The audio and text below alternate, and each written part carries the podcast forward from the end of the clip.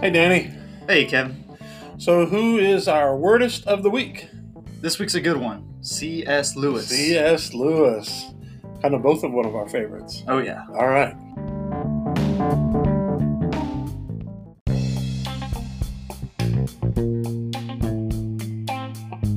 A wordist. A person who believes words have absolute meaning, willing to kill or die for their beliefs.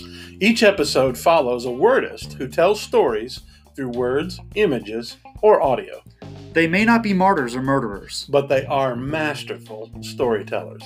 Welcome, to, the Wordist.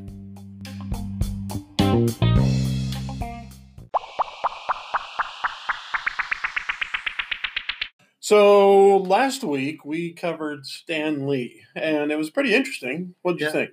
I liked it. Um, I, I learned a lot in the, the episode and the research coming up to it. you Yeah. know. So if, if you guys are into Stan Lee, I would suggest taking a look at our last episode.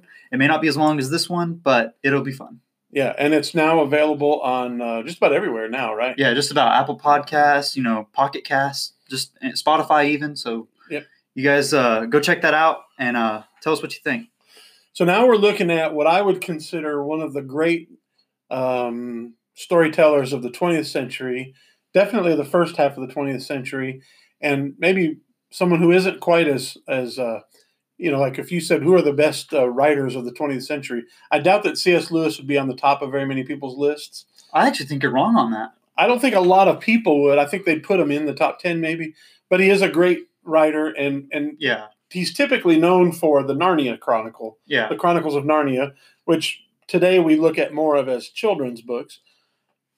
But he's done a lot more than just Oh, the yeah. Chronicles of Narnia. like the Screwtape Letters. Uh, he wrote Mere Christianity, which is what a lot of uh, Christian apologeticists will will use to to kind of as a source or a research, you know, you know idea for what they would believe and. Yeah, and if you haven't if you haven't ever read Till We Have Faces Oh yeah, by C.S. Lewis, it's not very well appreciated appreciated. It's kind of different from what you expect from him, but it's a wonderful story and I, I love it. In fact, I Oh, would yeah. say it's probably one of my favorites. oh yeah. So tell me about C.S. Lewis. Let's just quickly talk a little bit about his early days and Well, he was born in Belfast, Ireland. In Belfast. Yeah, Belfast. Yeah, sorry, I bad speaking. Sorry. Um, so yeah, it was Belfast, Ireland, in uh, nineteen or eighteen ninety eight, November 29th. So just before the turn of the century. Okay. And um, career wise, C.S. Lewis went on to teach at Oxford University, and he became a renowned Christian apologist writer. He used logic and philosophy to support the tenets of his faith. He is also known throughout the world as the author of the Chronicle Narnia fantasy, Chronicles of Narnia fantasy series, which have been adapted into you know various films for the big and small screens. Yeah. And so um, it's interesting that someone who's more seen as like a pop theologian and an author of children's fiction, but, you know, I mean, he's an Oxford trained. Oh yeah, uh, he's not only got his training there and taught there, right? Yeah. Um, people would be surprised to know uh, he actually worked uh, in close proximity to J.R. Tolkien, and they were close friends, actually. Yeah. He and Tolkien were best of friends. In fact, uh, probably uh, Tolkien had a big influence on Lewis becoming a believer. Yeah. Um, now there is something about Lewis that I kind of want to touch on. Touch on that's really interesting. The fact that C.S. Lewis himself was a British spy. A British spy, C.S. Lewis, the author of The Yeah. Lion, the Witch, and the Wardrobe. Yeah, A British spy, you say? he worked for the British Secret Intelligence Service, the you know MI6, who James Bond worked for. Okay, so he- C.S. Lewis and James Bond are running around in uh, in uh, uh, Karmann Ghias and with Yeah. guns and Can you imagine uh, him? He goes to the bartender, like, "Who are you?" And he's like, "Lewis, C.S. Lewis." oh, okay, now you're getting silly here. All right, what, what did he do? I mean, surely he wasn't a, an operative, you know, a, an in-field spy. well, so there's a a journalist named Harry Lee Poe. He writes for Christianity Today. All right, he discovered on eBay a record that was being sold from somewhere in Iceland, and he was like, he was, and it was supposed to be a speech that he gave, and and he was like, I I kind of know a lot about C.S. Lewis. I don't remember him ever giving any kind of speech like this. Because he's a quote unquote C.S. Lewis expert. Like he knows almost everything about him. And um, he explains that the curiosity led him to buy the record. All right, so he got this record, and it was two sets of records, uh, side one and then side three, or part one and part three would be on oh part would be on side one and then side three, uh, and then part two and four would be on another record on side one and side two of that record, and basically, it was a speech that he gave to the people of Iceland. And the reason why he gave it is because the MI6 commissioned him to win over the hearts of the people in Iceland. Do you know why? Why? because in World War II, that was a great place for the uh, for their navy, not navy, their air force to search for the naval vessels of German, you know, arm, armies. Okay, so he was essentially just trying to win Iceland to the side of the Allies. Yes, but they had taken it over, and they were like, "Well, we don't want them, you know, angry at us for you know, you know, coming in and invading them." So C.S. Lewis, we want you to use your, you know, your knowledge of, of writing and public speaking Skill as a wordist. yeah to convince them to, to our side and so How about that? there's only one of like the record you know how i said that uh part one and part three are on one record and part two and part four are on another record the reason why is because they were together and you would flip them over once you were once you were done with each of them but the part two and part four record is missing Oh, okay. and so it's it, we only have fragments of the speech. the second disc itself is gone. Yeah. And so we only have part one and part three. So if you're out there and you've got the the part two and part four record, you have a serious gold mine on you, and it's worth a lot of money. Actually, it's not worth anything. We'd take it off your hands for five bucks. Yeah. And so there you have it. C.S. Lewis was officially a British spy. okay. Because I mean that's that's I mean obviously he wasn't over there, you know, stopping Goldfinger or anything, but it he he did help in World War II and he was working for the MI6. That is cool, though. I mean, it shows that he was a patriot, first of all, for his nation, and he, you know, he served the crown, as British citizens would say. So, Yeah. so that's that's very interesting. I, that's one of those details that probably not a lot of people know about C.S. Lewis, but I think it makes him, I don't know, more I know- cool. I know, like, way. You don't think of like when you look back at C.S. Lewis, you're like, oh, he's probably just some boring old man, you know, who's kept talking about his faith and you know the books that he was writing and then teaching at Oxford, and yet there he was. He was a secret spy, whatever. That's pretty good.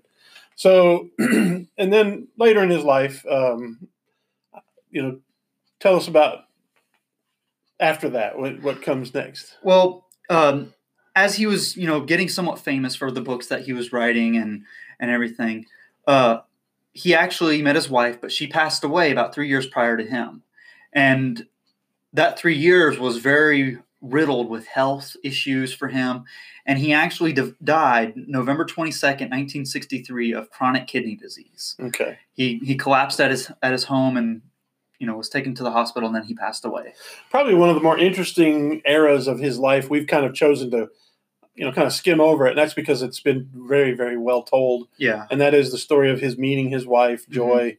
Uh, lost her last name. yeah. Anyway, Gresham. Joy Gresham, and she um, had a young son. He moved from America, where she had become a fan of his writings, and he had a radio program, a very popular radio program, mostly in America, for a long time. And so she would write to him, and they kind of would have correspondence. And then she came to the United States or came to England to visit him, and uh, they they sort of at first had a marriage of convenience Yeah. because of her citizenship. She wanted to immigrate to the United to, to the United Kingdom. Um, but of course, he fell in love with her as a Yeah. result of that. But go see the movie or go rent the movie Shadowlands. Daniel hasn't Danny hasn't seen that yet. I really want to though. I just But haven't gotten around to. It. We're gonna- cost money. Look it up and, and watch that real soon. But that's a nice movie with Anthony Hopkins as the lead role of playing C.S. Lewis. Oh, one of the great actors. Yeah, and he's uh, he's really good in it. There's another older version, which some people say is a little more faithful to the story. Um, so you may want to watch both if you're a big fan of his. But if you watch the second one, it's a little bit better as far as a modern day story. It's Yeah. they they play a little more fast and loose with the facts in it. But It's interesting that it's interesting that you brought her up because I've actually met her son, okay, C.S. Lewis's stepson, Douglas Gresham. All right, he came to my school, North Greenville University, to speak, and you know he talked to a few of the students afterwards, and I got to meet him, and he's a really cool guy actually, and um, he actually told this really funny story, and because um, he introduced, he goes, he goes, I actually have met Winston Churchill, and I was like, no way, and so he he tells the story, and he goes, oh yeah, and he goes, I was very young. Uh, he goes, I, I, don't remember how old I was, but I was I was younger than ten or so, and uh, I was in an, a garden behind some fancy house. And he goes, I don't remember where, but Winston Churchill was there. And he was sitting in this, this large rocking chair. And he had a cigarette, no, not a cigarette, a cigar in between his fingers as he rested on the rocking chair. And he, he looked over at Douglas and he said, Boy. And Douglas looked over at him and then he leaned over, almost like towering over Douglas Gresham, and he goes, So was I once. Hmm. and um, I don't know. Uh, Douglas Gresham is just a really cool guy. Uh, um, he, he's he's very very knowledgeable about C.S. Lewis and all of his works. You can ask a question about just about any of the things that he's written, and he almost has it straight from memory. You know, he he could probably tell you the whole book from start to finish. You know, and so um, he's really cool. Uh, but let's you know let's get back to C.S. Lewis. I, I would suppose. So well, go ahead. Uh, so how how were you introduced to to C.S. Lewis and his works? Well, my mother was a big fan of C.S. Lewis. She was old enough to remember probably the early publishing of The Lion, the Witch, and the Wardrobe, and how oh, he yeah. became a popular um, radio personality in America. Uh, she was born in '36, so you know definitely years after he was. But you know her young childhood days, she had read the books uh, of the Chronicles of Narnia. And so when I was a young child, probably six, seven, not maybe not, maybe not even that old, she read them. She taught our uh, Sunday school class and um, and the children's church. Like when the adults would have the regular church service, yeah. they would let the children, you know, under like eight years old, stay down in the basement of the church. And so she taught that. And part of what she did was she read The Lion, the Witch, and the Wardrobe to oh, us. Yeah in that. And so I remember just, I mean, that was my favorite part of children's church was sitting and listening to this fantasy story of these kids going into a wardrobe and meeting this witch and this this uh, uh, amazing lion named Aslan. And then she would tell us about the symbolism, how it was kind of, uh, as Lewis himself said, it's not an allegory of the coming of Jesus Christ. Instead, what he said is it's a whole different story but he thought in his mind, what would it be like if there was another world out there mm-hmm. that existed where these, you know, sort of a fairy tale kind of world where animals could talk and where there were queens uh, who had magical powers and all of these things. And uh, God wanted to send his son Jesus into that world. How would he send him? Well, instead of sending him as a, a man born in yeah. Bethlehem, uh, as a baby, he would send him as a speaking, talking lion yeah. with amazing powers. And that's the character Aslan in the story The Lion, the Witch, and the Wardrobe. And then, of course, the other books uh, one's a prequel, and the other books are sequels to that. And yeah. So, you know, when she read those first books to me, or the first book uh, was that he published was Lion, the Witch, and the Wardrobe, I just was so amazed by it. And so I got interested and began to read some of the other books. And then I had a friend, a best friend, who had the whole series. And so I would borrow one book after another from him, and he would yeah. let me uh, read the rest of them. But I, I've read Lion, the Witch, and the Wardrobe multiple times. It's one of the few. I'm not one of these people who reads books over and over again, mm-hmm. but that's one of the few books that I've probably read three or four times. Oh well, I think um, for me, the first introduction to any of C.S. Lewis's works was the movie version of The Lion, the Witch, and the Wardrobe that was done by Disney back in 2002, I believe. Or, no, yeah, it was 2002, I think. Um, no, 2004, actually. Okay. I remember now, 2004. And um, I was mesmerized more by the movie making of the story because it was kind of cool. Like, you got to see this huge battle at the end and the, the childlike wonderment of Lucy experiencing the world for the first time. And it was it was just one of those stories that kind of resonated with me as a child, and I always remembered. And you know, as I as I grew older, I read the other books, and then I started looking at C.S. Lewis's other works like Mere Christianity and that kind of stuff. Uh, but I I think for me, my favorite C.S. Lewis book is still The Lion, the Witch, and the Wardrobe, like easily. Um, even though there's been other books that I really like, like Mere Christianity and the Screwtape Letters.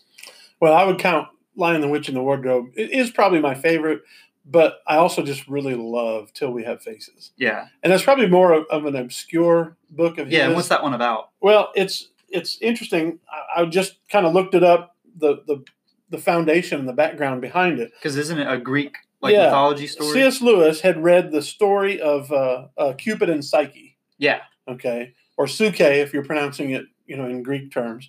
But um, and when he read that story, he was just haunted by it some way, and so he kind of wanted to retell the story.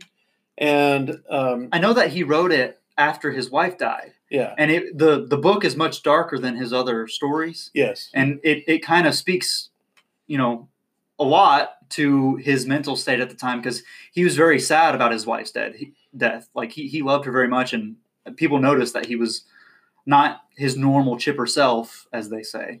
yeah. It, it's it's set in a um, a kingdom, and there's a, a king who's the the girl's father, the main character's father, and he is kind of a brutish, brutal Yeah, kind of king, and he does not love his his daughter at all. I mean, he, she's Yeah, and- she seems like a, an annoyance to him, and in fact, he she almost is like um, reminds him of some of his darkest thought thoughts and things relating to his wife, and so she doesn't have that appreciation of being that kind of king, and so she's sent off into the wilderness and. Um, you know, it's. Uh, I'm trying to get the details of it because it, I, I just reread it, you know, earlier this year, um, and uh, anyway, it, it's it's very very dark, very. Um, uh, I'm trying to. I'm having trouble coming. I'm not a, as good a wordist as he is, so I'm having trouble coming up with the I, words. I remember um, a striking bit of symbolism. You know, when I went through it, the daughter, the main character, uh, I can't remember her name at the moment, but the book or the narrator says that she is too ugly to describe in words. Yeah. Yet her sister is practically almost by image golden, like in almost in the literal sense. Yeah, and it was I, I was very haunted by that like you know how you say he was haunted by the story i was haunted merely by that description. And i was like i was like that's kind of how we see ourselves you know? We we we can't imagine our worth you know? We're we're we're just so awful. And then everyone else they seem so amazing you know? And so beautiful and it, i was just like wow like yeah. And you're the, hitting the, me hard cs you know what i mean the faces part of it is you know re, relates to their physical appearance, but it also is more of their self awareness of who they are. yeah and the sisters have a very um, antagonistic relationship yeah at first, and then later on that changes as the one sister goes off and lives yeah in this uh, in the woods with with this god that is out there, and and just things change. It's just a wonderful story, and you should really, if you haven't read it and you Yeah. really like C.S. Lewis, it, it should definitely be added to your your reading list because I think it's one of the most interesting.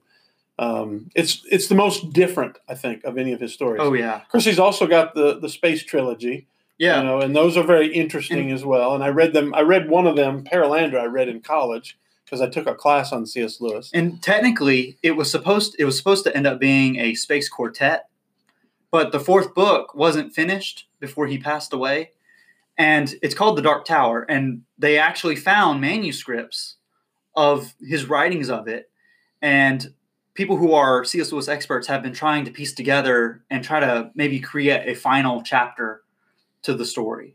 Oh, okay. So I And- had it to, to be able to publish it. Yeah, and it, well, they have they have published it, um, but they published a unfinished version, and now I think they're actually going to try and make a finished kind of copy. And I'm like that. I, I'm I'm looking forward to that because the space trilogy was actually kind of fun. It's not as good good as Narnia, but it was you know I like C.S. Lewis doing sci-fi. So Yeah. Um, so do you have a like? I love quotes, so I'm going to ask you: Do you have a, a C.S. Lewis quote that kind of speaks to you on, on a level that the other stuff doesn't really speak to you on? Well, a, a couple of things. One, uh, and I had to look these up. I don't have them memorized. You know, I'm Yeah. not a quote person like you are, but um, but one thing I really loved is he once said, "Someday you will be old enough to start reading fairy tales again. Yeah. and I just love that because it's like, okay, as children, we have these dreams and fairy tales, and you know, what if the impossible could become possible? And um, you know, the Bible. I'm a preacher, and so I think in terms of scripture an awful lot. And there's a, a prophecy in the book of Joel, I believe it is, where it says uh, that um, old men will dream dreams. You know, a futuristic prophecy. that old, you know, young men will prophesy, and old men will dream dreams. And that's kind of what it feels like C.S. Lewis is Yeah. getting at. And that, you know, we go through a period of life where when you're young, you believe in the impossible, you know, and you just, you sort of have a simplistic idea of faith. And so when someone tells you a fairy tale story, oh, that's, that's true. That, Yeah. that could be real. There could really be monsters in my closet and under my bed and, Yeah. and things like that. But then we grow up and we lose that innocence and cynicism sneaks in. And then when we get older, and you know, maybe I'm starting to get to this phase in my life. I'm not quite 50 yet, but when you get older, you sort of soften a little bit. Yeah. And so maybe you start thinking again of the impossible. Um, there's sort of a an idea of you know older people when they start to face their death. You know, their cynicism is maybe a little less pronounced, and they start to think about the afterlife and the belief and hope that there is one Yeah. instead of you know when you're in your 20s and 30s and 40s 20s you know i'm going to live forever your 30s you're too busy because you're being so productive that's usually considered your most productive decade Yeah. your 40s now you're starting you're an expert at something now and you're starting to pass on your ability and skills to the younger generation but then you start to get a little older and you start thinking oh wait i might not be here Yeah. 20 years ago I Midlife crisis. life. yeah that's that, exactly it and so that's one of the ones that, that i love give me give me one of yours and, and then we'll go back i've got another one Well, it's um, it's kind of long, so I'm gonna read it. okay So I, I don't like to read to you guys during the podcast, but I'm gonna read. I'm gonna break that rule just this once so that I can, you know, get the whole thing and I can do the quote justice.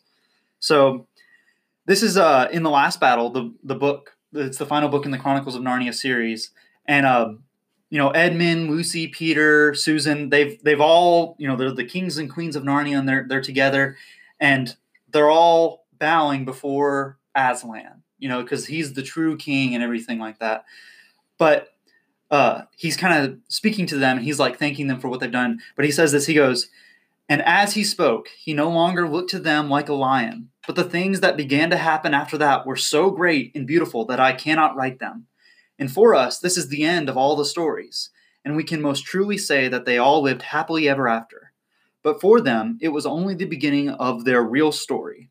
All their life in this world and all their adventures in Narnia had only been the cover and title page. Now, at last, they were beginning chapter one of the great story, which no one on earth has ever read, which goes on forever, in which every chapter is better than the one before. C.S. Lewis, The Last Battle. And, like, just that quote alone, it almost brings tears to my eyes because it's it's so powerful. Like, you finally realize what C.S. Lewis was trying to tell you and all these stories. And he goes, um, you're only being prepared for the real story and that's that's your life. And it's it's what you're going to do with it and you can choose to make it a good story basically. And i i i look at cs lewis and when he was trying to basically say uh through the chronicles of narnia that it's the power of sin that kind of uh can corrupt us and and all this kind of stuff. But i think one of the more important themes that he wants us to look on is you have two choices in your life. You know, one is to you can be this miserable person that he actually used to be. He used to be a very miserable man, you know, or you can choose the happiness which what he believes came through Christ Jesus. Because you know, Aslan is that person for him. Like it was like you said before, uh, Aslan was just kind of a retelling of how Jesus might enter this world, and if you follow him, and that's kind of what he was trying to say. And I, I know I as a Christian, it, it it does get you kind of emotional. Just even that one quote, it's so good. And um, like you know, there's seven books in this series, and it's it's a long series to just read from the first one to the to the last one. It'll take you a long time, and it I don't know, it didn't really hit me until that last quote, and I was like, wow, you know, Well, I love the phrase each chapter is better than the one before, or something like Yeah. that. And you know, again, I'm I'm getting to be about almost fifty, and it's easy for people when they get to be my age to start looking back and think about what used to be, and you know, the good old days Yeah.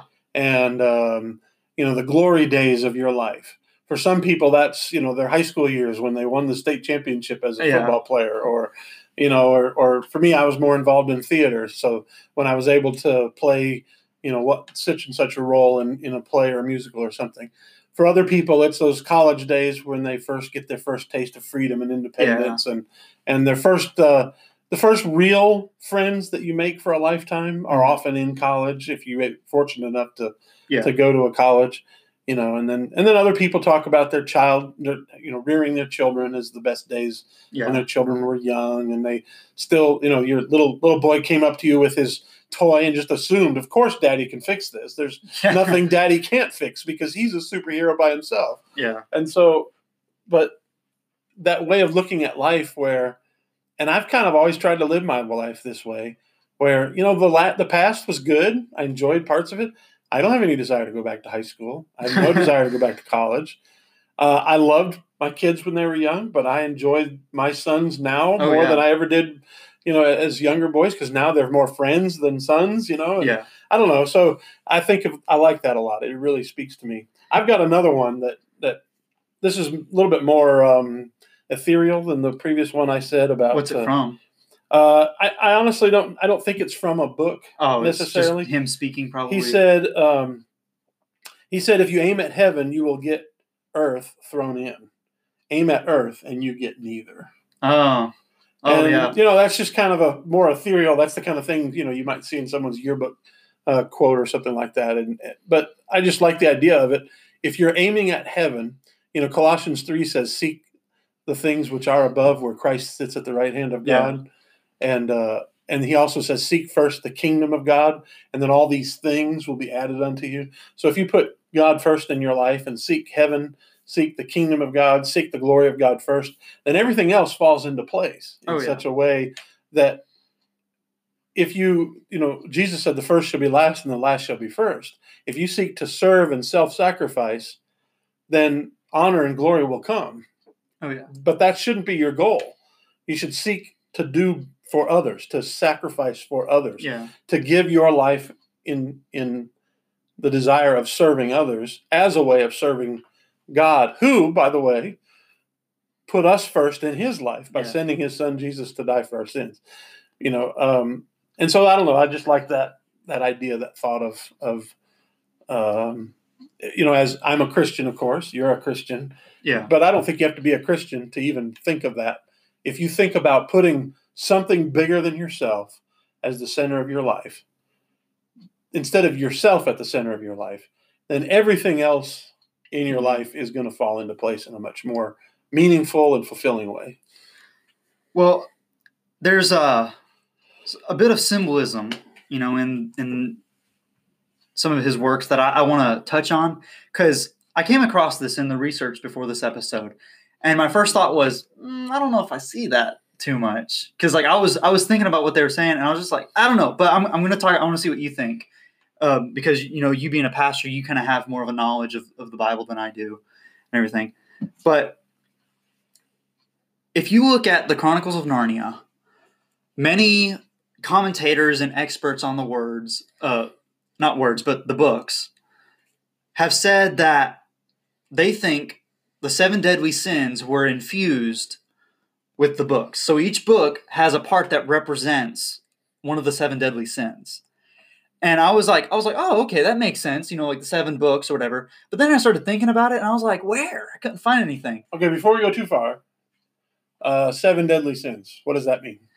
Well, you know, in the Bible, uh, there's seven supposed dead deadly sins, and uh, there's gluttony, lust, greed, sloth, pride, anger, and envy.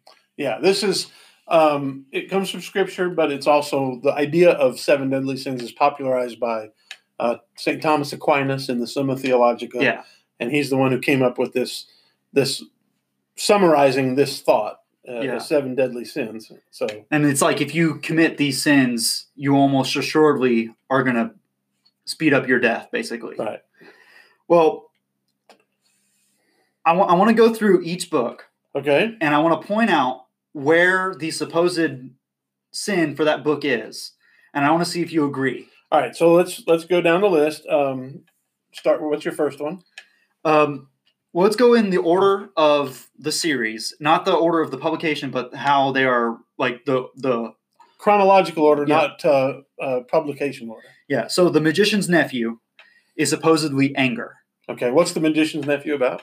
um, about Diggory and Polly. They go to uh, Narnia, and it's it's kind of a a create like the creation story of Narnia Right. a little bit.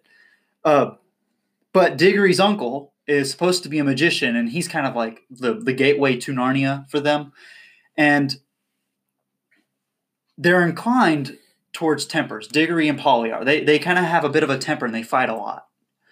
Now, one of these angry quarrels results in Diggory waking Jadis, the White Witch, and she's kind of like the big bad villain of Narnia. Like she was the one in in in the Lion, the Witch, and the Wardrobe. That that's who the witch is referring to is Jadis, the the White Witch, uh, who also has a very bad tem- temper, and she brings trouble to Narnia. And so I can see this one definitely. And like, there's even the magician. Diggory dubs his uncle the Mad Magician, kind of as a pun, as he's a bit crazy, but he also is a little temperamental and everything. right, so you're saying this is the the deadly sin of Anger. anger.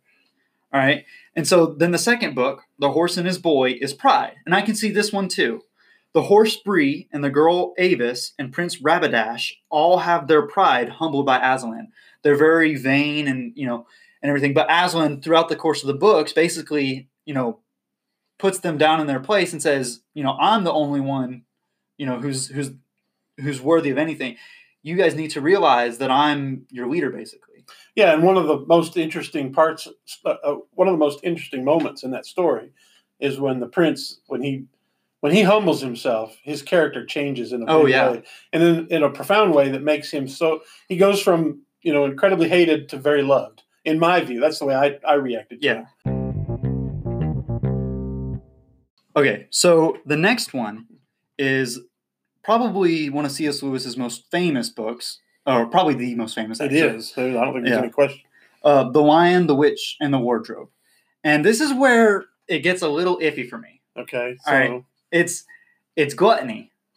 all right, And- from the sweeties, from Yeah, Edmund getting the Turkish delight. yeah. Okay, Um, they argue that Edmund's taste for Turkish delight leads him to the point where he betrays his siblings, and I because I've read the book so many times, I have a little bit of an issue with that because I feel it was more jealousy yeah, that you know kind of led him down, or even path. lust for power. You know, Yeah. the desire to be the the because she she says you're going to be the king, Yeah, and he says, "Oh, so Peter will be a king too?"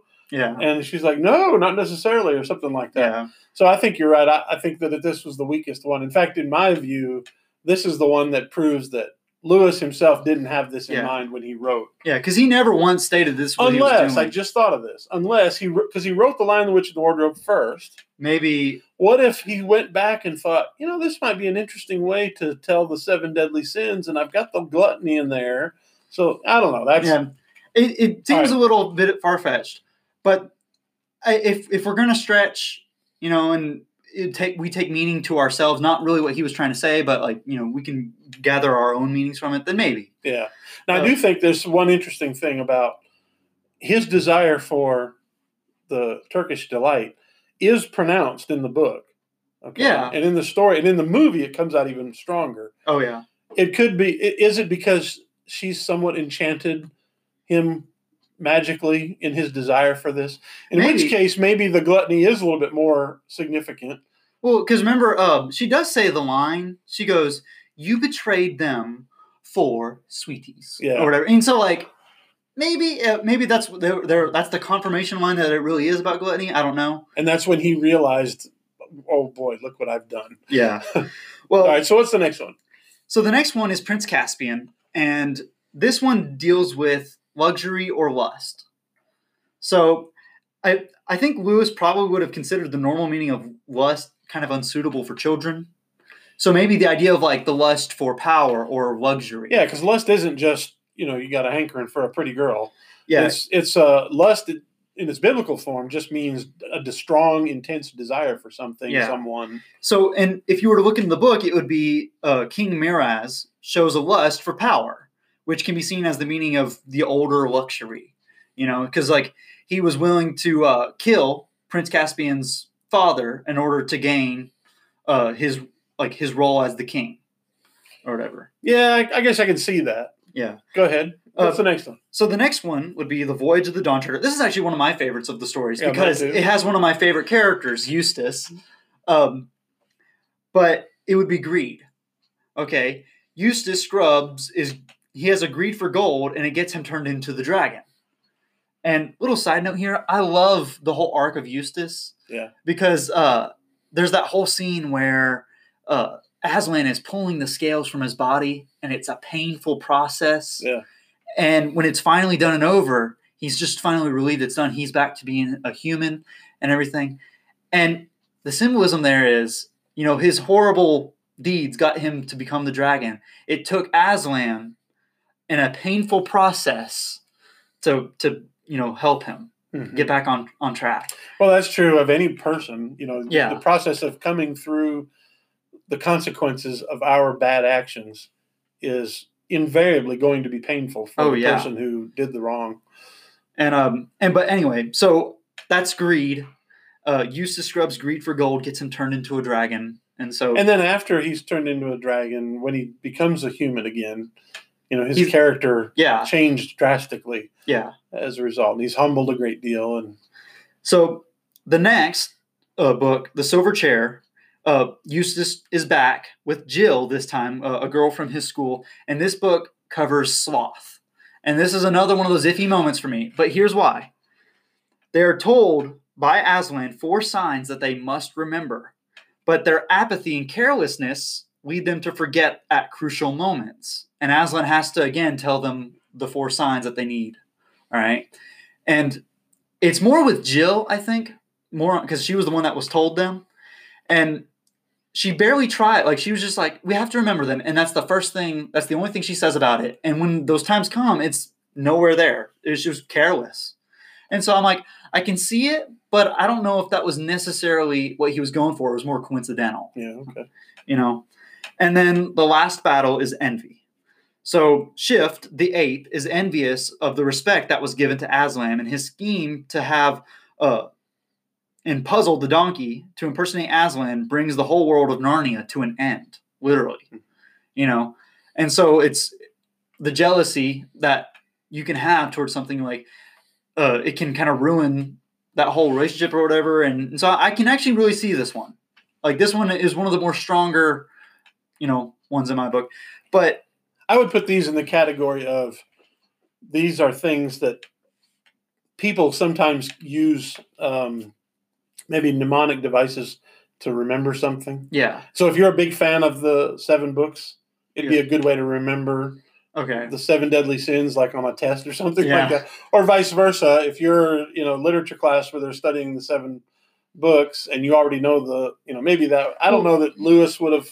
It's just I myself don't think Lewis meant this. I don't either. but the fact that there are you know so many experts so like because i was going through there was a whole bunch of different people they're like yeah I, I honestly believe that he was trying to go for that and i was like but i don't know it just seemed and i don't know the fact that there's so many of them think that it's that strong enough a little bit Well, the But- purpose of the hi- idea of the seven deadly sins is intended to be let's um, let's have a a, a wide wide uh, uh, speaking. You know, what are all the sins of humanity? What are all the weaknesses of the human condition?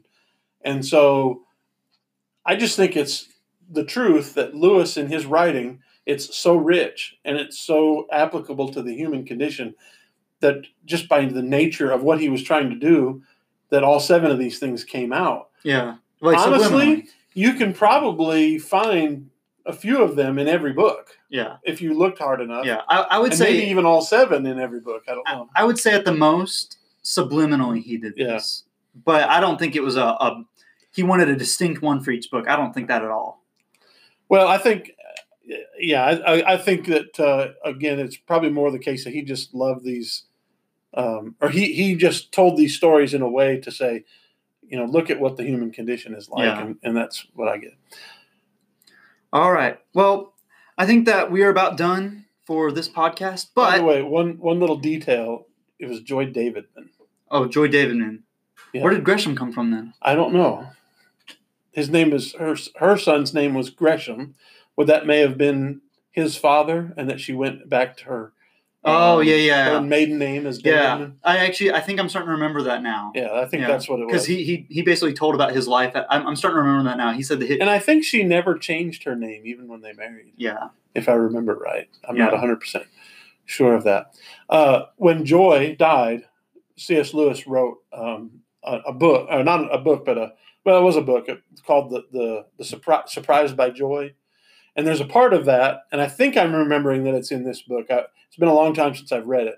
I was again back in college in the late 80s, early 90s, but there where he gives a little bit of his own personal testimony of his how he went from being brought up as you know a believer like almost all good young men were in england at the time member of the church of england and everything Yeah. um, probably brought up in in a school that was religious and, and that sort of thing and his mother he prayed and begged god to heal his mother Yeah. and when she didn't uh, get healed when she died he began to feel some anger at god Yeah. and then when he met his wife, she helped restore some of that joy. Yeah. And so it was like her name had a dual meaning for him Yeah. his personal joy and her being a person of joy. But then this time when his wife dies, Yeah. he still has that Yeah. that sense because it comes from a profound relationship with um, with a Jesus Christ who brings us the hope of joy in eternity. And I just really loved that story. Uh, it's his own personal story for Yeah. one thing. And so if you ever, you know, any of the readers have a chance to read that, um, it's probably one of his best-selling nonfiction Yeah. uh, works that, that he has out. Uh, he was a great apologist, as you've said, and a great writer in general. He's exactly what we're talking about in our Wordist series. You know, someone who believes words have meaning Yeah. and takes words and crafts wonderful stories. In that case, it to was its his own. absolute meaning, right? Yeah.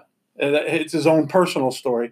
But there's an element of this. The thing, the reason I want to bring it up is he said that the joy is that feeling of excitement and hope.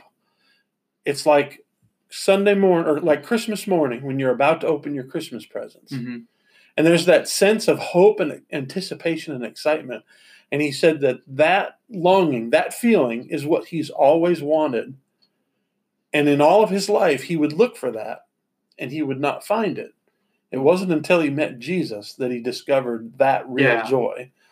That that that's what that is. Our our whole life is lived in that moment of anticipation as we await the thing that's coming that's better. Yeah. So getting back to your quote earlier, this this next chapter is Oh, better yeah. than the one before. Yep. It's that same sense of joy in lived in life with this idea that you know what's coming next is even better, and the anticipation of it is so profound and so um, so enthralling that it's like I'll do anything to get that almost. So for a Christian, which I am, you know, I'll do anything in in serving Christ in order to obtain that joy, even if it means self-sacrifice. Oh yeah. So that's one of the reasons I think C.S. Lewis is so rich and Oh yeah. so powerful. So this has been a great, I think, uh, uh, discussion. I've enjoyed it. I hope you guys who have been listening to this have enjoyed it. And uh, so, where can they find us? All right. You can find us on Twitter at Wordist Podcast, and then you can also find us on Facebook at for our page at the Wordist Podcast. Um, I would say tune in next week because we're going to do probably C.S. Lewis's you know best friend from Oxford, J.R. Tolkien. Uh, the, and, the Lord of the Rings. and I, I, I think what we're going to kind of do is we're going to kind of uh, introduce J.R. Tolkien through the friendship of C.S. Lewis. We'll kind of lead from C.S. Lewis into him in the episode. Um, and so stay tuned for that. It's actually really interesting because if you're a Sam and Frodo fan, then you don't realize it, but that friendship is based off of the real life friendship of J.R. Tolkien and C.S. Lewis. That'll be interesting. So, um, So, if they want to befriend you online, where can they do that? Uh, on Twitter, I would say follow me at Danny underscore a Phantom, and then on Facebook you can find me at Daniel Purcell, and you know I, I'll be regularly posting about the Wordist, and you'll get to know when and uh, like when we'll be posting because we're gonna try and do it on weekends mostly, probably sometime between Friday and Sunday night uh, when we'll record. We're recording today on Sunday, um, but we're going to try and do at least one a week. So stay tuned. It, we're going to have a lot of fun with this. We're probably going to do about six to 10 ish for this season. And then we'll move on to themes of Wordists for the next few seasons and stuff. Right now, we're just kind of going through my favorites. Uh, Kevin here's along for the ride, basically. So C.S. Lewis is definitely one of my favorites. yeah. Well.